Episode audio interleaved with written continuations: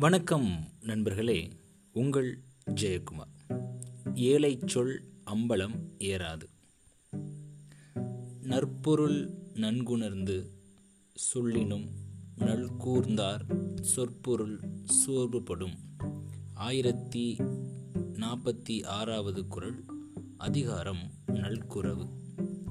சரி இந்த குரலை இப்போ ஏன் சொல்கிற அப்படின்னு நீங்கள் கேட்குறது எனக்கு நல்லாவே கேட்குது ஏழை சொல் அம்பலம் ஏறாது அப்படின்ற பழமொழிக்கு இந்த குரல் ரொம்பவே பொருத்தமாக இருக்கும் அப்படின்னு நான் நினைக்கிறேன்.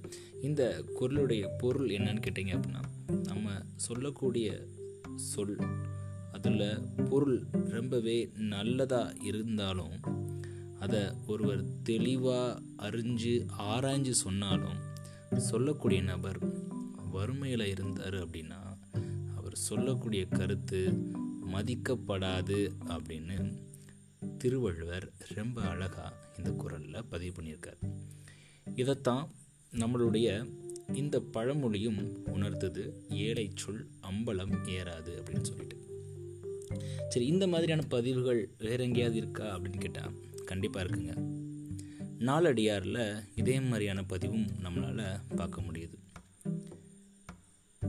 நல்லாவின் கன்றாயின் நாகும் விளை பெருவும் கல்லாரே ஆயினும் செல்வர் வாய் சொற்சொல்லும் புள்ளீர போல்தின் உளவே போல் மீதாடி செல்லவாம் நல்கூர்ந்தார் சொல். இந்த பாடலுடைய விளக்கம் என்னன்னு கேட்டிங்க அப்படின்னா உயர்ந்த இனத்துடைய ஆவின் அதாவது பசுவுடைய கன்றாயின் இளங்கன்றும் அதே மதிப்பு பெறும். அதாவது உயர்ந்த இனத்தைச் சேர்ந்த அந்த பசுவோடைய கன்றும் விலை அதிகமாக தான் போகும்.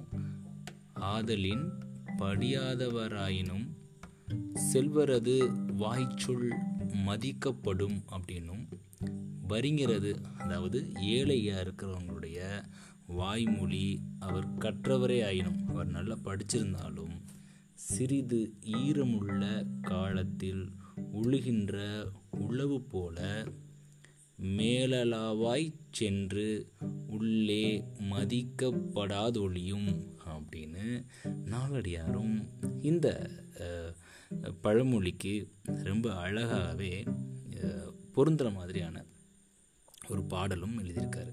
இப்போது நம்ம என்ன தான் நல்ல பயனுள்ள சொற்களையும் நல்ல பயனுள்ள பொருளுட்களையும் நம்ம வந்து மற்றவங்களுக்கு சொன்னாலும் நம்மளுடைய நிலைமை ஏழ்மையாக இருக்குது அதே நேரத்தில் நம்ம நிறையா படிச்சிருந்தாலும் நம்மளுடைய சொல் அங்கே எடுப்படாது அப்படின்றத இந்த பழமொழி ரொம்ப அழகாக நம்மளுக்கு எடுத்துரைக்குது நன்றி நண்பர்களே மீண்டும் நாளே இன்னொரு பதிவில் உங்களை சந்திக்கிறேன்.